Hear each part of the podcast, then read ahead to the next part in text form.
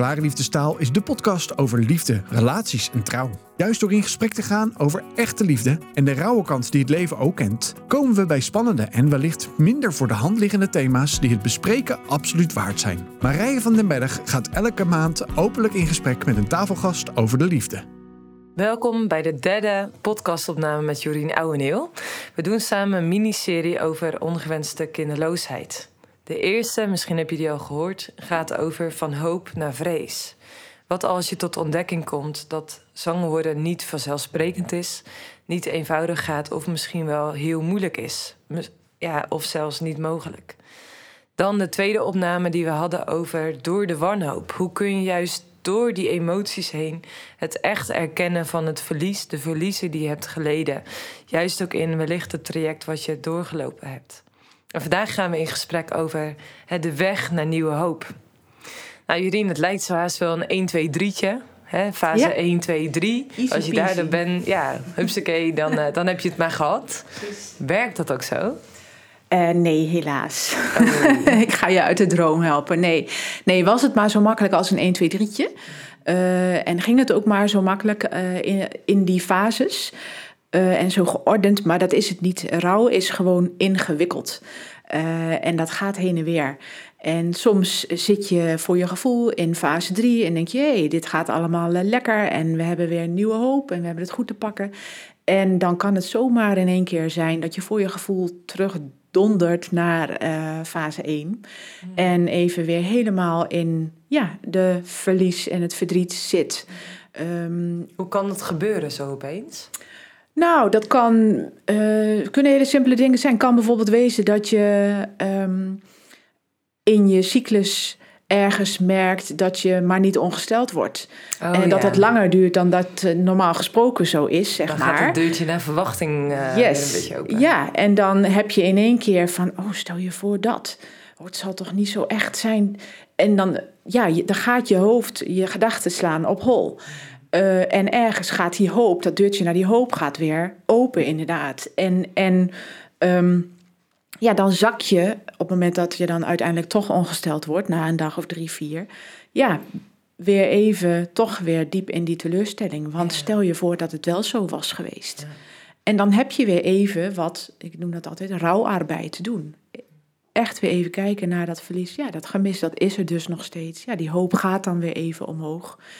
Um, en dan uiteindelijk, hè, naarmate je dan dat jezelf toe kunt staan van dat verlies, van dat verdriet, om die gevoelens er te laten zijn, daar die erkenning over te geven, lukt het dan ook uiteindelijk wel weer om sneller weer terug in die fase drie te komen, namelijk die fase van nieuwe hoop. Ja, omdat maar, je eigenlijk al geoefend bent om dus uh, uh, betekenis te geven aan die emoties die er zijn. Precies. Je hebt, zeg maar, die weg al gebaand van ja. oké, okay, hoe kan ik dan ja. ook voor dat stukje in mezelf ja. zorgen. Ja, maar ik heb ook wel eens ergens gehoord bijvoorbeeld dat, dat er um, iemand is geweest die nou, voor haar gevoel al er echt een stuk acceptatie had van nou, het is zo en, en we blijven samen. Uh, maar dat er iemand langs is gekomen en die vertelde van ja, ik heb een profetie, ik heb een woord van God voor jou. Je gaat een kind krijgen over een jaar. Dan loopt hier een, een uh, klein manneke en, uh, en het is echt zo. Ja, Oeh, ja, of je het dan wil of niet, hè, maar dat gebeurt dan. Dan ga je toch automatisch weer terug naar die fase één van ja, stel je voor hè, dat het echt zo is. En dat het echt een woord van God is. En dan hup, ja, dan gaat die hoop weer en dan ben je weer helemaal terug eigenlijk. Ja, zo, zo kan het en, ook gaan. En, uh, ik ken een vrouw waar het inderdaad gebeurde. Een ja. van mijn beste vriendinnen, die, uh, de, haar gynaecoloog zei uh, door vervroegde overgang, nou serieus, als jij ooit zwanger wordt, dan eet ik mijn schoen op. En zij zei, ja, maar ik heb een beeld gehad waarin ik gewoon zeker weet dat ik een zoon zal krijgen. Mm. Nou, die man die kon er echt helemaal niks mee. Nee. En binnen het jaar nadat ze getrouwd was, had ze een zoon. Wauw, geweldig. Echt een wonder. Onmogelijk, ja. zeg maar, menselijk gezien echt onmogelijk. Ja. Echt een wonder. Maar ja, ook die verhalen waarvan mensen dus inderdaad ja, een woord krijgen, een profetie krijgen, uh, zelf iets zien en dan ja, dat het toch uitblijft. Ja. Gewoon van die hele diepe worstelingen ook ja. met, met God daarin. Van hé, hey, wat is dan waar? En ja, is, heb ik het dan verkeerd gezien? Heb ik het verkeerd begrepen? Uh, ja. ja, hoe ziet het er dan uit? Gewoon een, een, die, dat kind wat ik zo, uh, wat zo welkom zou zijn. Ja. Ja. Maar dat betekent dus eigenlijk dat dit, dit proces van ongewenst... Ja, ik noem het eigenlijk al proces. Dat dit het, het feit van ongewenst kinderloos zijn... Uh, altijd een proces zal blijven. Iets wat altijd dus met je meereist daarin. Ja, ja. Ja, en waar je nou, zo nu en dan weer dus inderdaad hè, gevoelens geraakt wordt... terwijl je dus ergens al onderweg bent of... Uh, zit op die fase drie, waarin je gewoon weer voelt van nou, hè, dit is gewoon de realiteit waarmee we te maken hebben. Je hebt daar ergens een stuk balans en rust in gevonden. En dan kunnen er maar zo weer ja, situaties zijn of confrontaties zijn... waardoor je weer even voelt van oh, hé, hey, maar ja, en nu heb ik weer een stukje nieuw. Nieuw verlies, nieuw verdriet, nieuwe rouw te voelen. Ja, ja. Hey, en, en dat door de wanhoop gaan, daar hadden we het de vorige keer over... En dat gaat allemaal over uh, het aanvaarden, het, het, het zien van het verlies... of de meerdere verliezen die je gehad hebt. Je had het toen ook over van... Uh, eigenlijk is elke keer dat je weer ongesteld wordt... kan als een verlies zijn. Ja, moet je ook weer niet te zwaar aan tillen, hè? Want dan nee, wordt het wel een heel zwaar maar verhaal. Maar het is wel een stukje erkenning... dat, dat het wellicht het verlies misschien groter is... dan dat mensen überhaupt al voor zichzelf ja. bewust zijn. Ja. Ja. Dus en niet van uh, je moet elke, elke week in zak en as zitten als je weer nee. uh, ongesteld geworden Gemaakt. bent. Ja. Maar eigenlijk geeft het een licht op van uh, uh, het hele verlies van een uh, uh, vroeggeboorte... of van een, uh, uh, um, van een moment dat je dus uh, uh, een miskraam krijgt. Dat, dat is vaak al zo onderbelicht. Uh, en jij stelde, daar, daar was ik wel echt door geraakt. Dat je mm-hmm. echt zei van hé, hey, maar eigenlijk... is het verlies wellicht groter? Of mm. is het goed om daar ook even bewust van te zijn... dat iedere ja. keer die teleurstelling aan het einde van die cyclus weer ja. uh, daar is? Ja. Of het begin van de cyclus ja. eigenlijk. Ja, ik vraag ook heel regelmatig van... heb je echt heb je gerouwd om het feit dat jullie niet op een natuurlijke manier zwanger kunnen worden? En heel veel stellen kijken me dan aan zo van... Uh, nee, want daar is eigenlijk zeg maar bijna... geen tijd voor of zo. Want, want hey, je gaat dan zo'n medisch uh, circuit in... Uh, van allerlei onderzoeken. En dan, ja, dan, hup, dan is daar een soort van... bij wijze van spreken oplossing.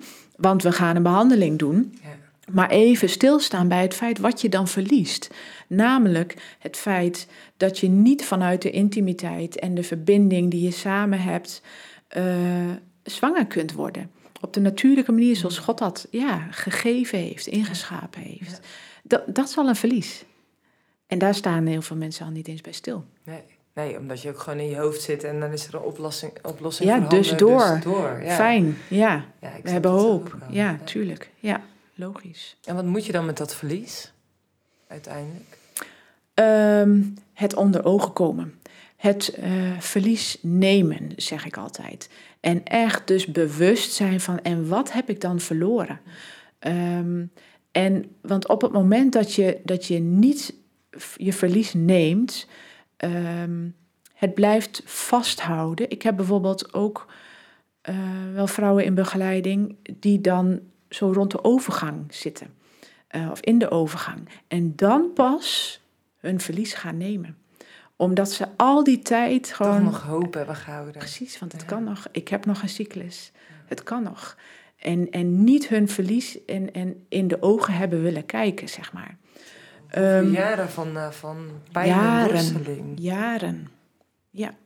En hoeveel jaren van zich niet goed, niet compleet, niet genoeg... niet erbij horen voelen. He, want dat, dat, dat zit er dan vaak ook bij. Um, Wat dus, doet dat met die vrouwen? Als je jaren, jaren daarmee worstelt... van ik voel me jarenlang niet deel van... Hè, niet volledig vrouw of niet volledig man... of niet volledig hè, een, een gezin, zeg maar. Hè, want je bent daarin samen of misschien wel als single alleen. Ja, ja dat, dat, dat uh, ergens geeft dat soort van... ja, dat klinkt een beetje zwaar, maar misvormingen in, in gedachtes. Mm.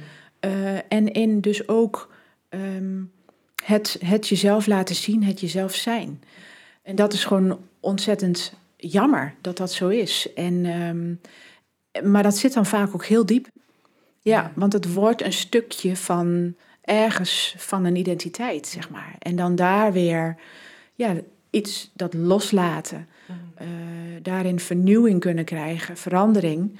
Uh, dat kost echt dan tijd. Ja, want dat, ik kan me zomaar voorstellen dat het echt van die uh, belemmerende overtuigingen Precies. zijn... die gewoon deel geworden van jezelf uh, zijn, omdat het zo vergroeid is eigenlijk met wie je zelf bent. Ja, ja, ja, klopt. En, en ergens, hè, als je dus niet je verlies neemt, dan, ga je, dan gaat het zich vastzetten. Dan, dan, dat noemen ze ook wel gestolde rouw. En, en de achterkant van, van rouw is dan dus dat je, dat je niet gaat rouwen. Uh, dat je je gevoelsleven heel erg afsluit, dat je een masker opzet. Uh, maar ergens ook die gevoelens van zinloosheid en doelloosheid ja. in het leven. Hè, wat ook heel vaak best wel herkenbaar is voor mensen. Van, ja, wat doet het er allemaal toe? Um, hè, ik, ik, ja... Ik sleep me nou naar mijn werk, maar ik had eigenlijk helemaal niet willen werken, want ik had graag moeder willen zijn en thuis willen zitten met de kinderen. Ja, dat soort gevoelens die allemaal heel logisch zijn, maar en daardoor dan soms ook gewoon geen zin hebben in sociale contacten, uh, intimiteit een beetje vermijden, uh, mensen niet echt dichtbij willen laten komen, maar ook mensen ja, die wel voor je willen zorgen uh, of die wel eens diepe vragen stellen. Ja, dat uit de weg gaan, um, dat zorgt dus echt voor een stuk ja, verwijdering, zeg maar. En, um, en dat, is, dat kan soms heel hardnekkig en lang uh, zijn, lang duren. En dan is het echt nodig dat je dat je, je daar ja, bewust van wordt. Van, hé, hey, ik, ik, um, ik zit hier eigenlijk in vast. Ik kom hierin niet verder. Ja. En wat betekent dat voor stellen onderling? Ik kan me voorstellen dat, hey, je, dat is eigenlijk de hele draad al in ons gesprek. Van, uh, je gaat allebei op een andere manier met dingen om. Absoluut. Uh, vanuit karakter, vanuit opvoeding, vanuit hetgene wat je wel of niet geleerd hebt. Van, mm. Vanuit gewoon hè, wie je bent als persoon. Ik kan me voorstellen dat, hè, dat wellicht de een wel makkelijker met die rouw om kan gaan. En dat veel makkelijker kan omarmen en, en kan verwelkomen. En dat de ander daarin veel eerder... ja, misschien wel uh, worstelt met die gestolde rouw. Hoe, ja. hoe ga je daar dan samen mee om? Nou, dat, dat kan soms heel ingewikkeld worden. Uh, en uh, soms loop je daarin ook als man en vrouw een verschillend pad. Hè? Je hebt een, een, een gezamenlijk verlies, een gezamenlijk verdriet... maar daar ga je allebei op je individuele manier mee om. Ja. Um, en, en ja, dat kan soms inderdaad spannend worden... En dan is het de kunst om, om elkaar daarin ja, de ruimte te geven... om, om erkenning te geven voor... hé, hey, dit is hoe jij dat doet op jouw manier... dit is wat jij nu nodig hebt. En ook gewoon de ruimte en de erkenning van... oké, okay, en jij wil graag, hè, ik zeg even een man... jij wil graag lekker sporten... jij wil graag lekker buiten bezig zijn of werken... want dat is jouw manier van ermee omgaan. Um, en voor vrouwen, die, die hebben het heel erg nodig om, om erover te praten, om erover te delen. Uh, dat, het, ja, dat het er mag zijn, zeg maar. En, en soms is het ook elkaar daarin even de ruimte geven van... oké, okay, we kunnen het nu even niet zo goed bij elkaar kwijt. Kun je het ook even elders zoeken? Ja. Uh, en dat zeg ik ook vaak tegen vrouwen. Zoek, zoek vriendinnen op uh, als je die hebt. Je moeder als je daar een goede relatie mee hebt. Uh, of een coach als het nodig ja, is. Ja. Of iemand anders, of uit de kerk, misschien pastoraat. Maar dat je ook op die manier gewoon niet altijd alleen maar de, de, de druk en de emotionele last bij elkaar legt. Maar elkaar daarin soms ook een stukje ontziet. Ja. Ja, wij als vrouw zijn hebben natuurlijk over het algemeen heel veel meer woorden dan mannen. Gemiddeld gezien uh, spreekt volgens mij een vrouw tienduizend woorden per dag... en een man drieduizend of zo. Oh, is dat zo merkelijk? Ja, ja, echt zo'n enorm verschil.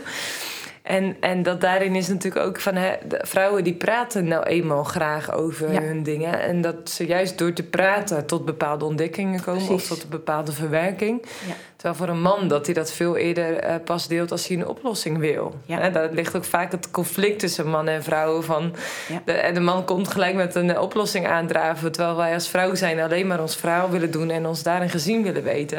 Ja. En dat ja. een man, zeg maar, gewoon daarin veel, ja, veel ja. eerder iets deelt. Ook met, met een vriend of met een ja. coach erin van... Uh, hey, wat moet ik hier nu mee, ja. zeg maar. Ja, en hè, waar je soms ook echt heel erg achter komt is van...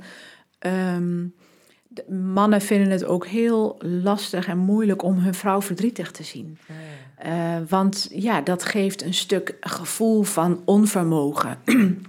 Ergens willen ze dat heel graag oplossen. Hmm. Um, maar dat kunnen ze niet. Nee. Dit valt niet op te lossen. uh, en dan ergens ook voelen ze die, ja, die onmacht en die frustratie in zichzelf. En dan ontstaat er ook soms wel een gedachte van... ik ik kan dit niet en ik doe dit ook niet goed genoeg en ik, ik, ik, ik stel ook niks voor. En sommige mannen, hè, als, als, de, als de oorzaak van de kinderloosheid bij een man ligt, ja, dan is, het, dan is dat ook nog heel snelle gedachte. En ik kan hier ook al niet voor zorgen en dan is ze er ook nog verdrietig om, het is mijn schuld. Ja, dat is, ja, precies, dat zijn echt heftige gevoelens om, om mee te maken. Maar dan ergens ook gewoon weer dat kunnen leren, ja, verdragen. En verduren van die onmacht van nee, ik kan even niks, geen oplossing bieden, maar ik kan er wel zijn. Het is okay, ja. ja, het is oké. Okay. Ja, ik moet uh, terugdenken aan een uh, Insta-live uh, die ik met Arie de Rover opgenomen heb in maart tweeduizend eenentwintig.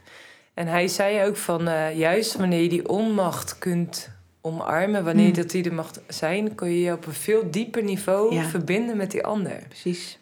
Want als je ja. natuurlijk hè, frustratie voelt omdat je je onmachtig voelt en je kunt niks doen, ja, dan, uh, dan heb je zelf heel veel onrust. Terwijl dat als je weet van, hey, ik kan het ook niet oplossen. Het hoeft ook niet. Het hoeft ook niet, maar ik, ik wil me verbinden met jou. Precies. Ik wil hier op hartsniveau ook ja, zijn met jou en voor jou. Ja, dat is, dat, dat is, dat is prachtig. Ja, dan ontstaat er wellicht zoveel diepere intimiteit en troost ja. ook al bij elkaar. Ja.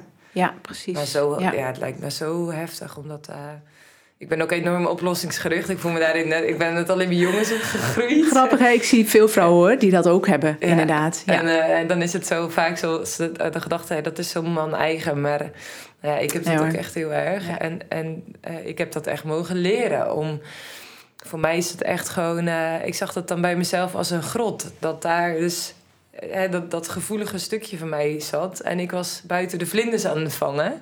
Want buiten was het veel, veel leuker, leuker dan daar in die donkere grot waar iemand met zijn knieën omhoog getrokken zat. Ja. En daar dus naast te gaan zitten en gewoon even te kunnen zijn. Nou, Brené Brown heeft daar natuurlijk een prachtig filmpje over. Ja. Over empathie versus sympathie. Nou, als je dat nog niet hebt ge- gezien als luisteraar, zeker een keertje kijken. Ja. Om dus echt naast dat verdrietige gevoel ook misschien wel van jezelf te gaan zitten en dat te mogen laten zijn. Precies, precies. Ja, ja, ontzettend belangrijk en, en waardevol inderdaad. Om zo, uh, ja, dat wat je zegt voor jezelf te kunnen doen en ook voor die ander uh, te kunnen doen. Want dan ontstaat er gewoon, ja, werkelijke verbinding. Mm-hmm. Ja, ja. Dus, uh, ja, dus je verlies echt onder ogen komen. Um, en ergens daarin dus ook een stuk um, rouwen en, en dan ook het, het, ze zeggen wel eens verlies verwerken. Ik denk niet zo echt dat je het heel erg verwerkt, ja, maar dat je... Of een plekje je, geven. Of het een oh, plekje geven. Ja. Waar is dat plekje dan? Ja, ja, precies, ja. ja. Maar ik geloof dat je het veel meer kunt leren integreren als wie je bent nu, met dit verlies, met dit verdriet. En dat je het in plaats van hè, zo heel erg vasthoudt en, en, en zo'n kinderwens ook, gewoon alsof het bijna een, een vereiste is, zeg maar, iets dat moet, dat je het ergens weer anders kunt leren vasthouden, namelijk met open handen, dat het gewoon een verlangen is. Mm. Een verlangen, maar geen vereiste mm. voor een vervuld leven. Mm. Ja. Ja, maar weet je, zeg maar, geluk is toch vandaag de dag zo ontzettend belangrijk. Als, als een kind hebben en een goed presterend kind op school hebben zitten, wat jou dan ook wel weer bevestigt in jouw identiteit. En dat is een beetje de maatschappij waarin we leven. Van, hè, dat kinderen, heel fout. Nou ja, maar het is wel de, de, voor velen de realiteit, bewust of onbewust. Heel fout, ja, want dat is een arm kind. Ja, maar ook arme volwassenen, dat jij dat kind nodig hebt om je identiteit aan te ontlenen. Ja. Maar dat wordt nu natuurlijk, als je geen kinderen krijgt, ook zo pijnlijk zichtbaar. Dat dat dus ook zo'n verlangen is, zeg maar. Eh, wat je ook zegt, ik vind dat heel mooi. Dat je, eh, dat, dat verlangen, zeg maar, geen vereiste wordt, eh, dat, dat, eh, maar dat het een verlangen is, eh, is natuurlijk wel echt heel mooi. Dat is een hele andere zienswijze dan, eh, ik heb dat dus per se nodig. Ik heb daar recht op, of Precies. dat is mijn geluk. Dat brengt mij geluk. En als ik dat niet heb, dan... Uh, dan ja. Ik heb ooit een, gesproken voor een groep singles. En toen aan het eind was daar een, uh, een vragensessie. En toen stelde een van die dames mij de vraag van, Marije, toen was ik nog single. Van, uh, uh, uh, ja, zou jij bewust alleenstaande moeder worden? Hm. Uh, dus ik... Uh, uh, Zo. Ik zeg, daar heb ik echt nog nooit over nagedacht. Gewoon, dat... dat Dat, dat, dat, dat is nog nooit omheen gegaan. Ik was toen een jaar of eenendertig of tweeëndertig... en dat ik echt ook daarin dacht van ja, dat is zo'n... Nou ja, wat ik al in een eerdere uitzending ook zei, zo ver van mijn bedshow. Ik was daar eigenlijk helemaal niet mee bezig. Ook niet van, ik moet nu een kind hebben, want ik moet nu een kind... want dan ben ik gelukkig. Ik had zoveel... Natuurlijk was daar het verlangen ook naar een partner. En ook het verlangen van een kind, maar, of, of kinderwens. Maar dat, dat was voor mij altijd pas inclusief. Als ik gekoppeld. Ja, ja, ja. Ja. Ja, ja, terwijl ik ook wel um, steeds meer mensen zie, vrouwen zie... die inderdaad op een gegeven moment ergens uh, ja, tegen dat single zijn aanlopen. Maar dat dat ja, moedergevoel, dat verlangen van het kunnen uitdelen... van een stuk moederliefde, dat dat er wel heel erg is... Uh, en dat ze daarin wel gaan zoeken naar manieren waarop dat wel kan. Mm. En dan dus bijvoorbeeld uh, pleegmoeder worden. Ja. Of weekendpleegouder.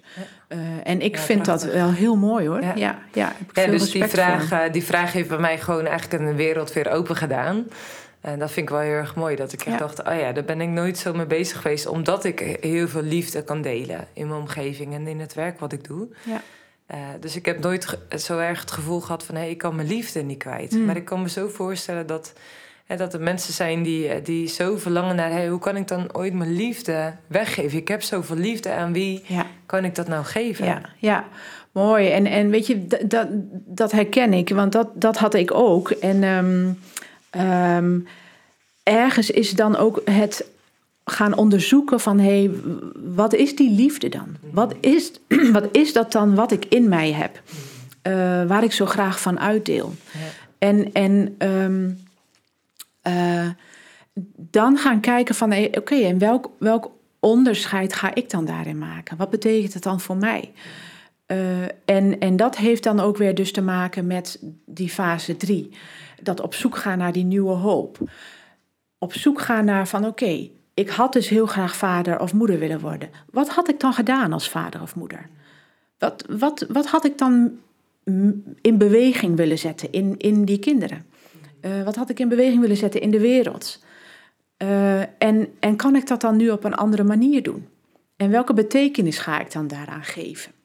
Dus dat is echt het zoeken naar... Het is echt het overstijgende van uh, niet alleen je gezin... maar van hey, hoe kun je dus die impact of die beweging creëren... in iets wat, wat een gezin overstijgt. Ja, ja. En, en ook van... maar welke waarden streef ik dan na? Welke waarden heb ik eigenlijk? Wat is belangrijk voor mij? Vanuit hoe ik ben opgegroeid... vanuit het verlies wat ik dan nu geleden heb... wat ik, wat ik ergens heb omarmd... heb moeten omarmen en integreren... als een deel van wie ik ben. Wat betekent dat dan nu voor, voor de rest van, mijn, van ons leven? Mm. En welke impact gaan wij daarmee maken? Uh, Die gaan helemaal stralen. Ja? Ja. ja. Nou, want weet je, dat is... Ik geloof, daar, daar geloof ik gewoon werkelijk ja. in. Uh, hè, er is zo'n quote, die vind ik ook heel prachtig. A greater tragedy than a broken dream is a life forever defined by it. Mm. Dus, dus hè, je hebt een gebroken droom. Die realiteit, die is er. En die is er ook in mijn leven. Maar het is een grote tragedie dan dat ik, dat ik daardoor mijn leven laat bepalen. En dat ik daardoor verder niet uit de verf kom met alles wat er in mij is. Nee, weet je, God heeft jou gewoon gedacht. Die heeft jou gewenst. Die heeft jou en mij gemaakt met gaven en talenten. En die verlangt ernaar dat dat eruit komt. Ondanks die gebroken dromen. Want, want God is altijd een God die, die groter gaat en verder gaat daarin. Mm. Dus en kun je daar je weer mee verbinden. En kun je dan daar dus ook weer ja, je nieuwe hoop, je nieuwe kracht vandaan halen. Ja, ja. En op die manier... vruchtbaar zijn en vrucht dragen.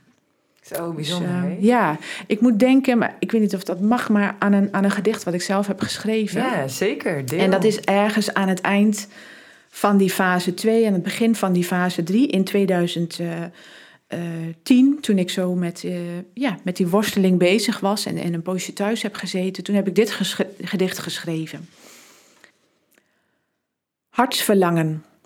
Zoveel liefde om te geven... Een hart dat vol verlangen is, gevoel van leegte, van gemis. Is dit nu wat het is? Wie wil mijn liefde voelen, de warmte van mijn hart? Ik zal je troosten en verzorgen met alles wat ik heb. Zoveel liefde om te geven, een hart dat vol verlangen is. Verdriet dat vaak zo eenzaam voelt, dat eigenlijk nooit bekoelt. En telkens weer een confrontatie, je neus weer op de feiten. Zij wel en wij niet. En weer dat stil verdriet. Zoveel liefde om te geven, een hart dat vol verlangen is. Ik leg het neer bij onze God. Hij weet toch wat ik nodig heb. Hem geef ik al mijn tranen en verdriet, maar ook de eer en heerlijkheid. Hij troost mij met zijn liefde en geeft mij kracht en rust. Ik weet dat hij het beste voor mij wil. Hij heeft zijn plannen al gemaakt. Ik zorg dat ik er klaar voor ben en leg mijn leven in zijn hand. Zoveel liefde om te geven, een hart dat vol verlangen is. Ik strek mij uit naar u, Heer, want wat u doet is goed. Zo. Indrukwekkend wat je mm. zo schrijft. Ja, en, en in dit gedicht zie je echt wel, vind ik zelf, achteraf heb ik dat gezien, echt de worsteling die ik daar dus in, in gegaan ben. Ergens dus hè, gevoel van die leegte, van dat gemis, ergens nog dat overeind willen blijven. Um, nou, wat ik graag had willen geven, die leegte, het verlangen, het aanschouwen, maar ook die gevoelens kunnen verduren, hè, waar we het over gehad hebben ook. En dan ook ergens dat, dat, dat omkeren van oké, okay, ik leg het neer bij onze God. Hij weet wat ik van nodig heb. Psalm. Dat bijna wel, hè? Psalm ook heel vaak. Ja. Gewoon van, Heer, ik stort heel me hebben en hou me bij u uit. Ja. Maar toch, Heer, zoek ik mijn troost bij u. Precies, ja. Ja, en daar weer je, je fundering leggen. En, en vanuit daar weer opbouwen. Mm. En, uh, en ja, het, het omarmen, het integreren. Ja. Dus, uh, ja. Ik hoorde laatst iemand zeggen... Uh, Uh, van, weet je, uh, het begint bij uh, God liefhebben hebben boven alles. Zeg maar, met heel je hart, met heel je verstand, met al je kracht. En met gewoon alles wat je in je mm. hebt. Uh, en je naaste liefhebben als jezelf. En zij zei toen van, weet je, dat, be- dat begint dus bij je wortelen in hem. Juist diep geworteld, zeg maar, hem als bron hebben in je leven. Ja. Ja. Dat hij dus he, de, de, het fundament is, de basis is, de veiligheid is. Waarin je, he, je jezelf uh, gezien, gekend en geliefd mag weten. En dat je van daaruit mag opbloeien, vrucht mag dragen... Ja. Waarin dus andere mensen daar ook vruchten van kunnen plukken. Ja. En met de jaren heen groeien de jaarringen. Mm, mooi. En daarin ligt juist ook die, hè, die ontwikkeling, die groei... Die, hè, juist ook, dat zie je bij bomen ook zo mooi, zeg maar... Van, als het veel gestormd heeft, dan staat hij net een beetje scheef... Of hè, er is wat gebeurd, zeg maar. Als je gewoon een ja. boom bekijkt, dan zie je echt gewoon heel veel over... wat er met zo'n boom gebeurd is... Ja. Ja, maar door de jaren heen, hij groeit wel... zolang hij maar aangesloten is bij de juiste bron. Precies, ja, ja, mooi. Vond ik zo'n mooi beeld, mm. gewoon ook uh, wat je hier ook schetst. Van, ja. uh, hè, dat we juist diep mogen wortelen in hem. En dat uh, hoe hard het ook stormt en hoe hard het ook waait... of hoe dat ja, verlangens uh, vervliegen. En nou ja, het staat in ja. spreuken natuurlijk ook van... Uh, een onvervuld verlangen maakt ook ziek. Ja. En je kunt er ook gewoon zo uh, ziek van zijn. Gewoon letterlijk en figuurlijk van, ja. van zo'n verlangen... wat iedere keer uitblijft... Ja. Uh, maar daarin ook zo bijzonder dat we, dat we daarin ja, God mogen kennen. En dat dat zo'n ander perspectief werpt op ja. zo'n hele uh, ongewenste kinderloosheid uh, ervaring. Ja, ja en, en daarvoor is het dus wel echt ontzettend nodig... dat je God daarin als een veilige, goede vader ziet... En he, daar is dus eerst soms ook dat herstelwerk voor nodig... waar we het net over hadden. Dat je weer in je relatie met God een stuk ja, door die teleurstelling heen moet. Weer opnieuw ergens een stuk toewijding, vertrouwen um, opbouwen om dat te kunnen doen. En ergens ook he, dat, dat oké zijn met, met de ongewenste kinderloosheid... en je ergens ook oké daarin met jezelf voelen... Um, ja, dat heeft het soms dus ook heel erg nodig... dat je eerst weer zelf weet wie je bent. Mm. Dat je je eerst weer zelf goed kunt verhouden tot je omgeving. Uh, en, en daar is soms eerst nog wat herstelwerk nodig. Ja, ja. ja. ja en je zei net uh, uh, dat je uh, over het integreren van die rouw... hoe kun je dat nou ook praktisch handen en voeten geven? Um, het integreren van die rouw. Ja, je zegt eigenlijk is het belangrijk om, om rouw te integreren in je leven. Uh, dat het een deel is, zeg maar. Het is niet, je kunt nou, het niet, niet de rouw, maar het, het, uh, um, het gemis, het, ver, mm. het verdriet. He, dus uh, rouwen, uh, ja, rouwen doe je. Uh, mm. Daar is het belangrijk voor dat je, dat je inderdaad je verlies onder ogen komt. Mm. Dat je, ja, rouw is eigenlijk een geheel aan gevoelens, mm. aan gedachten, aan gedrag, wat te maken heeft met datgene mm-hmm. wat je verloren bent. Mm-hmm. Nou, in dit geval is dat dus uh, die onvervulde kinderwens. Mm-hmm. Um, en, en alles wat daarmee samenhangt, dus aan gevoelens en gedrag en gedachten, uh, dat is rouw. Mm-hmm. En daar is het belangrijk voor dat je, dat je daar ja, doorheen gaat, dat doorleeft, dat, dat je dat voelt. Mm-hmm. Uh, maar ergens is het ook goed om dat op een gegeven moment ergens ook Um, af te sluiten. Om ergens ook symbolisch bijvoorbeeld, door middel van een ritueel, een moment te markeren. En helemaal is dat van belang met, met een onzichtbaar verlies. Kijk, als er iemand in je omgeving overlijdt, uh, een opa of een oma bijvoorbeeld, dan, dan is daar een begrafenis. Dan is daar een kist, dan, dan he, laat je dat zakken, dan neem je daar bewust afscheid van. Is daar een rouwdienst? Is er ook een um, plek waar je altijd weer heen kunt precies, gaan? Precies, ja. Met een, met een onzichtbaar verlies zoals dit, of bijvoorbeeld met een, met een vroege miskraam, uh, of sowieso met een miskraam, dan is het heel belangrijk dat er ergens ook een, een ritueel volgt, uh, waarin bewust dat afscheid genomen kan worden. Uh, want anders blijft het iets wat, wat bij wijze van spreken, klinkt een beetje raar in dit uh, Uh, thema, maar bij wijze van spreken een soort van levend blijft. Mm-hmm. Er altijd is. Mm-hmm. Terwijl het ook goed is om iets los te laten. In die zin dat je het kunt markeren als een moment van, daar hebben we toen mm-hmm. dat en dat gedaan. Uh, en, dat is en ook dat een erkenning. Is, precies, zeg maar. En dan rond je het ook ergens af. Mm-hmm. En dat is heel goed en heel nodig. En, en, want anders kan dat Uh, verlies en dat verdriet, die gevoelens, er ook altijd weer bij komen, uh, waardoor je nooit goed weer door kunt gaan. Weer nooit goed iets nieuws welkom kunt heten, want dat, die gevoelens blijven er altijd. Mm.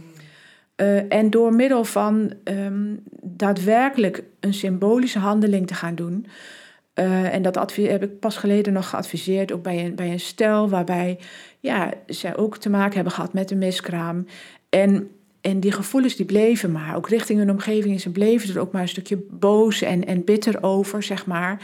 En toen heb ik ook gezegd, ik denk dat het heel verstandig is en mooi is als jullie iets symbolisch gaan maken van wat, wat symbool staat voor dit wat jullie nu verloren hebben. Dat je dat kenbaar gaat maken aan je omgeving. En dat je dat ook met een ritueel Uh, dan op die manier afsluit. Of ergens misschien een boom plant of, of mm. een ballon oplaat. Of, he, heel verschillend kan dat wezen, wat voor iemand goed is. Ja, ja. Um, maar dan geef je het de erkenning die het nodig heeft. En dan kun je het ook ergens markeren als een moment. En dat hebben we toen gedaan. Mm. En nu gaan we weer verder. Ja. ja. En dan, dan is dat ook gewoon... Uh, uh, uh, ja, ik vind het wel heel bijzonder dat je daar dus ook echt bewust dus erkenning geeft aan iets wat je dus verloren hebt. Zichtbaar of onzichtbaar. Ja. ja. ja. Bijzonder. En, ja. en hoe reageren mensen daar dan op? Want het is misschien iets heel spannend. Ja, ja, precies. Ja, het is heel, ja, soms is dat heel uh, ja, kwetsbaar. Uh, maar ergens is het ook wel echt iets heel moois. Want het geeft gewoon erkenning mm. aan dat wat het voor jou al geweest is. Mm. En dat maak je op die manier zichtbaar. Ja. Dus, um, en dat geeft dan ook weer, ook voor de omgeving, gewoon echt dat bewustwording van, oh ja, maar, maar, maar deze impact heeft het dus. Dit betekent het dus voor jou. En dat is gewoon, en als mensen daarbij mogen zijn, dat creëert ook weer dat gevoel van verbondenheid en intimiteit. Wat ja. gewoon heel goed is en helend is. Bijzonder, hè? Ja. Ik weet nog wel, bij de eerste opname had je het over dat één op de zes stellen moeilijkheden heeft om zwanger te worden. Mm-hmm. Dan heb je het dus over binnen een jaar op een natuurlijke wijze zwanger worden. Voor hoeveel uh, stellen geldt het dan dat ze dus ongewenst kinderloos blijven? De precieze aantallen weet ik niet zo. Um, maar ik, wat ik begreep is dat zeg maar van die één op de zes, mm-hmm. dan vijf procent daarvan definitief ongewenst kinderloos blijft. Ja. ja. Ja. Ja, dus dan heb je het over één op de zes en daar vijf procent van. Ja. Dus dat is gewoon uh, zes keer twintig is dat dan. Uh, Jij kan heel goed over. één op de honderdtwintig koppels is dan uh, gaat het over. Ja. Zo even uit mijn hoofd gerekend. Mm. Misschien is dat verkeerd. Ik ben er niet zo goed in. Nee. Maar iedereen kent dat ook wel in zijn omgeving. Hè? Van uh, hoe, ja, mensen die ongewenst kinderloos zijn. En, en de, ja, mij raakt het ook altijd wel gewoon de, de koppels uh, waar, waar het ook over gaat. En je zegt van, dan is er ook hè, dat proces dus waar we het over gehad hebben door de podcast heen, zeg maar, op weg naar die nieuwe hoop. Mm-hmm. En, en wat is dan die, die nieuwe hoop? Je zei net al van, hey, hoe kun je daarin ook dat overstijgende hebben, zeg maar, van hoe jij impact kunt hebben uh, uh, op jouw omgeving. Kun je daar nog iets meer over vertellen, hoe dat dan werkt? Van, hè, want dat klinkt zo mooi en ik kan me voorstellen dat iemand meeluistert en denkt, ja, weet je, ik, ik ben al door zo'n stuk rouwen heen gegaan. Ik... Dat verlies uh, uh, heeft daarin een plekje in mijn leven. Uh, dat vind ik geen goede term. Dat, dat, dat is ge- ge- geïntegreerd onderdeel van mijn leven geworden. Dat gemis, wat je net zei. En, uh, en dat daarin, hoe, hoe kun je dan zeg maar dat ontdekken van... Uh, wat is dan ook dat stukje wat je dus in te brengen hebt? Je noemde net al even van... Uh, ga erover nadenken wat dat dan je wens geweest voor je kind. Hoe had je daarin van betekenis willen zijn... Uh, uh, hè, maar ik kan me ook voorstellen dat mensen denken... oh, dat vind ik echt zo moeilijk om daarbij te komen. Hoe kan ik dan die vertaalslag maken naar... Hè, wat is dan voor mij die nieuwe hoop? Ja, nou, wat ik heel erg doe dan met mensen... is, is, is heel erg gaan kijken naar van... oké, okay, hè, uh, uh, wie ben je? Uh, wat zijn jouw kwaliteiten? Uh, uh, je gaven en talenten en, en dat in kaart brengen. En dan ook kijken van oké, okay, je hebt zo je, je rollen uh, in, in het leven, um, in, in de maatschappij, uh, in je gezin, uh, in je werk heb je rollen, uh, in de kerk heb je misschien rollen. En, en, en hoe um, ben je daar dan actief in? En, en wat laat je daarin dan zien van wie jij bent? En is dat, doe je dat op al die vlakken? Uh, geeft dat jou ja, vervulling, zeg maar? Uh, kun je daar iets van die moederliefde of die vaderliefde... of, of die waarden die dan zo belangrijk voor je waren... kun je dat daar allemaal in kwijt? Mm-hmm. En als dat niet zo is, uh, wat zou je daar dan aan willen doen? Ja. En hoe zou je dat dan bijvoorbeeld kunnen doen? Ja. Kun je daarin uh, ja, dat gaan onderzoeken? En... en um, Nou, kan dat misschien ergens weer een stukje ja, nieuwe invulling, nieuwe hoop, nieuwe energie geven. Mm. Om dat op die manier te doen. En dan dus ook alles wat je daarin doet, gewoon in die betekenis te zetten. Van, hé, hey, maar dit doe ik nou omdat ik, omdat ik ja, daarmee gewoon uh, impact maak. Mm. Omdat ik daarmee gewoon ja, dat wat ik niet heb gehad, maar wel graag zou willen hebben, ja... eer en erken en gewoon op deze manier wel er laat zijn, zeg ja. maar. Ja, dat is ja, heel bijzonder, mooi. Ja, ja, terwijl je dit zo vertelt, uh, ga ik misschien wel begrijpen waarom dat ik er nooit zo mee bezig was. Okay. Ik heb vroeger vaak een woord gehad van, uh, zat in, in uh, Jesaja van, uh, zet je tentpinnen breder. Mm-hmm. Uh, want je maker is je man en je ja. zult een moeder zijn van velen. Ja. Nou, dat wordt tegen Israël gezegd. Ja. En uh, nou ja, in het begin dacht ik, oké, okay, ik word de moeder van velen. Nou ja, ik heb altijd gezegd van... ik wil gra- later een huis vol met kinderen of met, met jongeren. Maar het hoeven niet per se mijn eigen kinderen te zijn. Dat heb ik gewoon altijd al gezegd. Uh, maar dat ik toen echt dacht van... Uh, ik heb zoveel jonge meiden gehad die door de tijd heen met me meegelopen zijn. Waar ik gewoon mentor van was. Mm. En het voelde altijd een beetje... Ik kon daar ook uh, ja, een beetje over moederen. Dat klinkt alweer zo uh, moederig. Maar wel, uh, zij konden echt gewoon met mij... Ze mochten echt gewoon... Uh, kregen ze een inkijkje in mijn leven. Nou, sommigen krijgen nog steeds een inkijkje in mijn leven.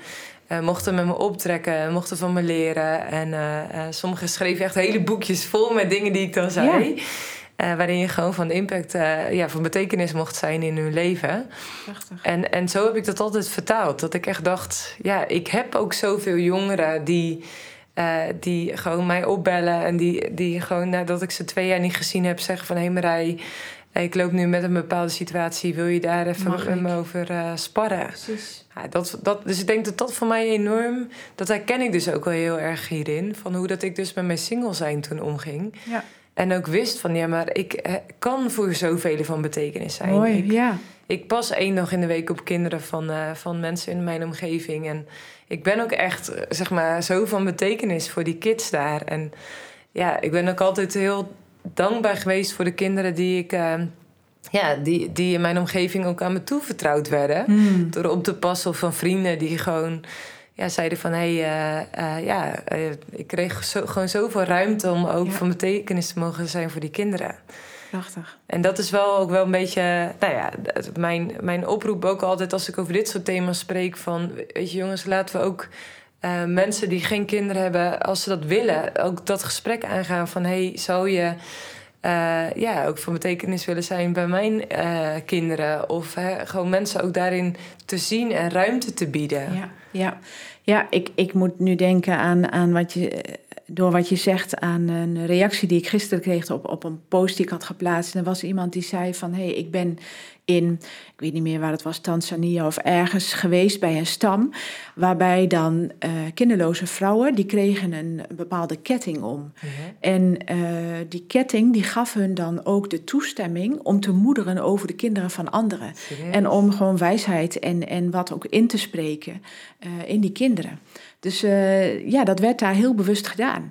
En zo werden die, die kinderloze vrouwen daar geëerd. Nou, zo, ik vond dat echt wel, dat is wow. toch prachtig eigenlijk. Ja.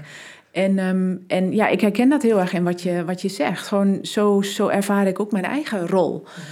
Um, en roeping eigenlijk vanuit dit alles wat ik heb meegemaakt. Om, om gewoon daarin ja, uh, er te zijn voor andere vrouwen en mannen in mijn omgeving. En, en uit te delen van wat ik daarin zelf heb ontvangen. Um, en, en zo ergens ja, toch ook een stukje moeder te kunnen zijn. Ja, bijzonder. Ja, ja. Ik heb wel eens een aantal reviews bij jou op de website gelezen. En dat raakt me zo ontzettend gewoon... dat mensen zo ontzettend geholpen zijn gewoon door... door nou ja, eigenlijk door jouw gemoeder tussen aanhalingstekens natuurlijk... gewoon door jouw betrokkenheid, door jouw... Um, ja, machteloos toeluisteren, gewoon, gewoon luisteren, mensen laten zijn... Mm. zonder dat je iets op kunt lossen. Maar waardoor dus wel, zeg maar, van de mist opeens dingen weer helder worden... en mm. mensen weer licht krijgen in hun leven, en licht ervaren... en, en van daaruit weer verder kunnen gaan. Het is wel echt bijzonder hoe dat, hoe dat je hier zo je, ja, je, je passie van hebt kunnen maken... Ja, klopt. En hè, dat is, dat is natuurlijk mijn weg die ik daarin gegaan ben. En, en voor een ander is dat iets anders. Mm-hmm. Uh, maar ja, samen uh, daarna kunnen kijken naar van... oké, okay, en, en wie ben je nu mm-hmm. uh, door dit alles heen? En wat gaat dit betekenen voor, voor jouw leven? En hoe ga je hier betekenis aan geven? Ja, dus eigenlijk ook op een, in geestelijke zin ook vruchtbaar zijn. Ja, precies. Ja, ja, ja. ja. Hey, en is het, we noemen even dat geestelijke principe... is dat ook mm-hmm. nog belangrijk? Gewoon in, in, uh, in hoe je hiermee omgaat? Gewoon je ook bewust zijn dat dit dus ook iets is... wat, wat dus een stukje kwetsbaarheid is van je. Ik bedoel, hè, dat, dat gemis is, is er. Ja. Dat blijft er ook, ja. zeg maar. Dat is natuurlijk ook een ja. kwetsbaar stukje. Ja. Is dat dan ook een beetje, zeg maar, die, die doorn... waar Paulus dus over schrijft ja. van... Hey, ik heb drie keer gebeden, die doorn zit nog steeds in mijn voet. Ja. Uh, we hadden het al eerder over hè, dat Gods kracht juist zichtbaar wordt... in onze zwakheid, dat, dat Gods genade ons genoeg is. Ja. Maar het was wel iets wat hij gewoon steeds weer merkte... dat hij daar last van had. Ja, het is zo belangrijk inderdaad... om dat ook, ook op die geestelijke manier... te zien en ook uh, steeds je daarvan bewust te worden. Uh, en dat, dat heb ik zelf soms ook gewoon nog nodig. Uh, want hè, wat, precies wat je zegt, ergens is het een zwakke plek, uh, een teerpunt. En, en Satan valt ons altijd aan op onze zwakheid. Die weet dat uh, heel goed te vinden. Dus jezelf en ook je samen als echtpaar daarin wapenen... met de geestelijke wapenrusting en jezelf ja, beschermen met het bloed van Christus...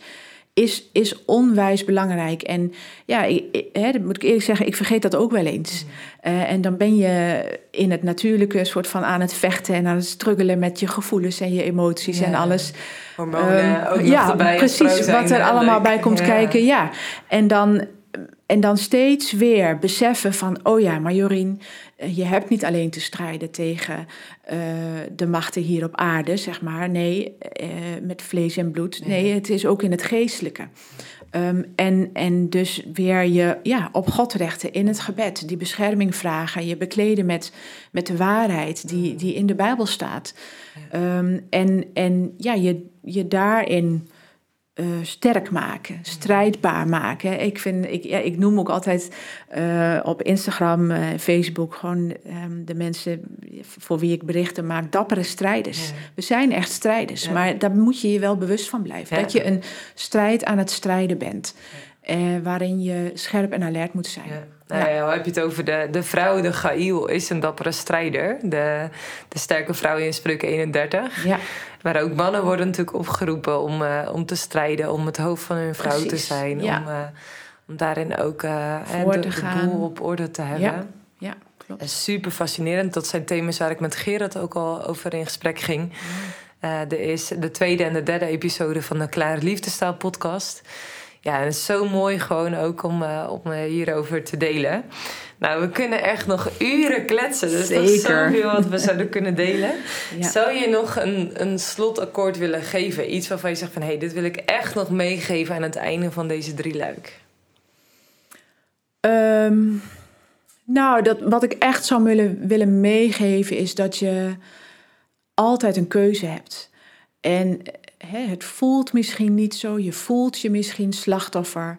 of gevangen vanuit de situatie, of gevangen door omstandigheden... of door mensen in je omgeving die uh, er niet goed mee omgaan. Maar ergens heb je altijd een keuze.